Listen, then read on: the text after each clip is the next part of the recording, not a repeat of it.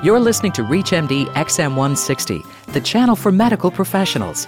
Welcome to Hot Topics in Allergy, presented by the American College of Allergy, Asthma, and Immunology. Your host is Dr. Ketan Sheth, Medical Director of the Lafayette Allergy and Asthma Clinic in Lafayette, Indiana. Do the immune systems of those with autism function differently than those without the disorder? Joining us to discuss immunity and autism is Dr. Santiago Martinez, clinical assistant professor at Florida State University College of Medicine and practicing allergist in Winter Park, Florida. Welcome, Dr. Martinez. Thank you, Dr. Sheth, for having me in your radio program. Well, let's start out. What can you tell us a little bit about the epidemiology of autism? Well, before 1980, autism was rare, and the prevalence studies done before then consistently estimated a rate to be about 2 to 5 per 10,000 people. But during the past years, this prevalence has increased significantly. The prevalence rate is about 1 in 150 children may have this disorder, being more prominent in boys and girls in a ratio of about 4 to 1. And there may be some genetic basis, environmental factors probably contributing to this. Well, what are some of the explanations for the increased prevalence of autism? There's a series of factors to take into account there's a reveal increase in the prevalence of this associated with decline in other diagnostic categories, indicating that there has been possible substitution, diagnostic substitution with other disorders. The referral patterns, the availability of services, more awareness about the disorder, genetic disorders unrelated to ASD that may be combined, public awareness in general, and there's an interplay also with genetic and environmental factors that could possibly play a role. Can you define autism and its comorbidities for us? Yes. Autism is a neurodevelopmental disorder that presents clinically before three years of age. It is characterized by core deficit in communication, social interaction, and stereotype behaviors. Approximately 30% of them may have regression by two years of age. Can you sort out some of these other terms we hear thrown around? Asperger's, Rett's, those types of things? Well, these form part of what is classified according to the manual diagnostic of mental disorders by the American Association of Psychiatry as part of the umbrella under the umbrella of pervasive developmental disorders, which include pervasive developmental disorder non-specified as Asperger's and Rett syndrome and child disintegrated disorders. So autism is really one of the pervasive developmental disorders? That's correct. Well, what are some of the neuroanatomical findings that have been shown in autism? Well, the clinical onset of autism appears to be preceded by brain growth abnormalities, and there's a sudden excessive increase in head size between one and two months and six to 14 months of age. There's some abnormal brain growth, disproportionate increase in white matter, and there's a significant decrease in on MRIs performed of the uh, cerebellum. Let's get into maybe the relationship. Is there one between immunity and autism? Well, you know, the systemic immune function, there are multiple studies showing multiple findings, but these are not consistent or replicable, and those included decrease in production of antibodies, decrease in T cell responses to mitogens or stimulation, decrease in natural killer cells. Therefore, since these were not consistent and replicable, we cannot conclude that there's an immune deficiency in these patients we're basing our findings more on an immune dysfunction based on the studies done at, from the group at Johns Hopkins where they found that there was microglial activation of the CNS. So in a patient with autism, it is not recommendable that is to do an immunologic workup unless the history suggests that there may be an immune deficiency.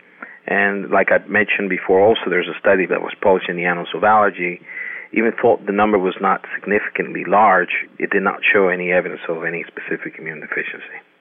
If you're just tuning in, you're listening to Hot Topics in Allergy on ReachMD, the channel for medical professionals. I'm your host, Dr. Ketan Sheth, and joining me to discuss immunity and autism is Dr. Santiago Martinez, clinical assistant professor at Florida State University College of Medicine and practicing allergist in Winter Park, Florida. Well, let's come back to some of this disconnect between there's a decrease or immune response, if you will. You're saying there's decrease in some studies, antibody function, decreased T cells, NK cell function's not there. Yet on the other hand, there's an increase in inflammatory mediators, inflammation. How do we tie those two together clinically, or what does this mean? Well, there is no evidence of immune deficiency, but there is some immune activation which we really cannot fully explain. And in other words, there's some immune stimulation of the CNS, whether it's due to an infectious process or production of antibodies that may be traveling transplacentally. That's still part of the things that are being looked into.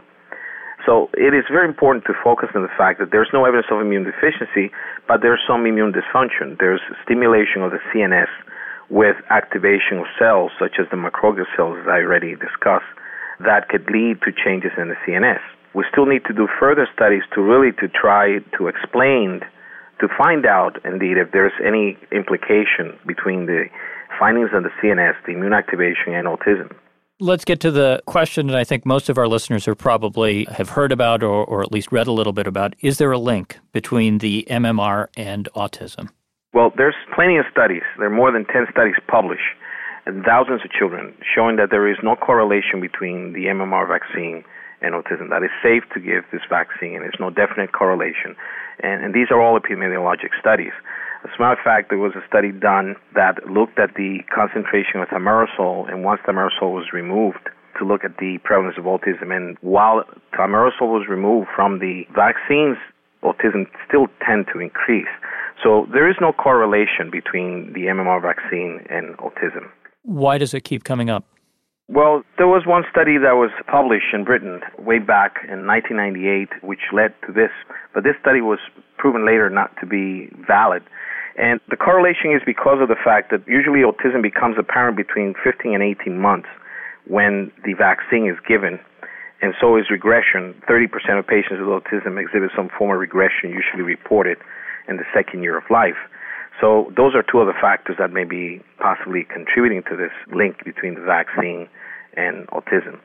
But again, there are significant numbers of epidemiologic studies uh, showing that there's no correlation. The American Academy of Pediatrics, CDC, all support the fact that it's safe to give this vaccine.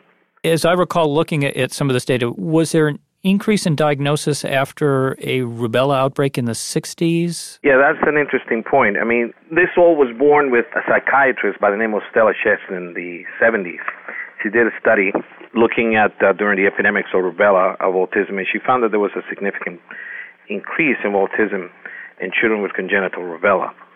So it is not uncommon to establish a relationship between infections and neurological disorders such as autism. As we know, for example, schizophrenia is associated with flu. And that was one particular study that looked at this biology of infection and autism. But still, we need to do more studies to really establish and say that there's an infectious process here contributing to this. The problem with autism is that we have limited amount of, let's say, for example, brain tissue to do studies and try to establish a correlation between one thing and the other. What about the idea of autoimmunity as it relates to autism? That's an interesting question. I mean, there are studies showing that autoimmune disorders are common in mothers of, of children with autism. Autoimmune disorders such as rheumatoid arthritis, thyroid disease, lupus, and psoriasis. And most recently, in published papers, again by the group at Johns Hopkins, also in California, Van de Water, there were a series of tests consistent with immunoblot where they were able to demonstrate specific IgG antibodies with specific patterns. And it is theorized that possibly there may be some specific IgG that may travel transplacentally and into the fetal brain and possibly contribute to this disorder. Still, we need to have more studies performed to really to conclude that there is definitely such a relationship or correlation between these specific antibodies. Uh, there are studies also done in animals, in monkeys and rats, showing that behavior may be affected when the passive transfer IgG occurs. So th- that's where autoimmunity possibly may be playing a role, and further studies are needed to really conclude that definitely autoimmunity may be related. Are there other things from the literature that lead you to believe that it may be an autoimmunity type of issue? I mean, this transplacental IgG certainly very interesting. Animal models certainly very interesting in a disease like that. But are there other things that lead you to think of that we need to look at for this autoimmunity and autism? A good example of this is, for example, neonatal lupus, in which there's transfer of IgG, and, for example, thyroiditis, which occurs also in the neonatal period, which is due to passive transfer IgG. And there are a series of studies published showing that there are a series of antibodies present and against CNS proteins in, in patients with an ASD or autistic disorder, such as antibodies to myelin basic protein to cerebral neurofilaments, brain endothelial cells, brain tissue. So, in general, more studies are required. More brain tissues are required because that's the limitation in, in concluding the studies is that we don't have enough brain tissue to study to look at this particular aspect of autoimmunity. But there's a possibility that this may be implicated in some form in, in autism, and that's one of the areas that is basically being studied at this point. That this presence of these antibodies and their distinctive patterns of antibody reactivity to fetal brain in mothers and children may have possible relevance to, you know, the pathogenesis of autism. Are there other immune data, perhaps HLA phenotypes or cytokine profiles that give you secondary evidence or thought that there's an immunity issue? Sure. There's a study published by Dr. Zimmerman at the John Hopkins group looking at HLA-DR4, and they were able to basically look at these in mothers and children and fathers of autism. They found that a particular group in eastern Tennessee had positive HLA-DR4. A limited number of patients, but still, that's one indicator that there may be some form of uh, autoimmune and genetic factor playing, interplaying in, in this condition still, again, a larger number of patients need to be studied. More studies are required. What's the future in terms of research between immunity and autism? I feel that the future in autism is based on our better understanding of the immune system in these patients and the genetic factors interplaying with environmental factors. So again, we go back to the same. We need more studies. We need larger numbers focusing on the genetic and immunologic aspect as a possible contributing factor to this disorder. As you mentioned a couple times, there's some interaction between genetic and environmental things. Give us some highlights of some of that. Right. There are some studies showing that there are a series of chromosomal abnormalities that are found in different sites. For example, chromosome X, 2, 3, 7, 15, and there's duplication of chromosome maternally derived 15q duplications at this level. And even though we don't have specific genetic abnormalities, a multigenetic disorder, again, most studies are needed to look at this as a possible contributing factor. When we talk about environmental factors, we include infections in that case. And we definitely know that we need to do more studies looking at this particular factor also. Well, as we wrap up, any final comments on this topic? I think that more studies are needed, and in autism, we should educate more our general practitioners also, and pediatricians, family practice, internal medicine, in picking up this disorder and learning how to screen these patients and being able to appropriately refer them for early intervention. And that again, more studies are required or needed in the area of genetics and immunology to see what kind of information we will be able to gather and prevent for example, in the case of these antibodies that we're talking about, if we're able to identify these antigens, specific antigens to which these antibodies are being made, in the future we possibly will be able to determine before a child is born if there's any possibility of autism occurring and therefore uh, preventive medicine and possibly develop some type of treatment that could possibly prevent the development of the disorder. I would like to thank my guest from Florida State University College of Medicine, Dr. Santiago Martinez. Dr. Martinez, thank you for being our guest this week on Hot Topics in Allergy.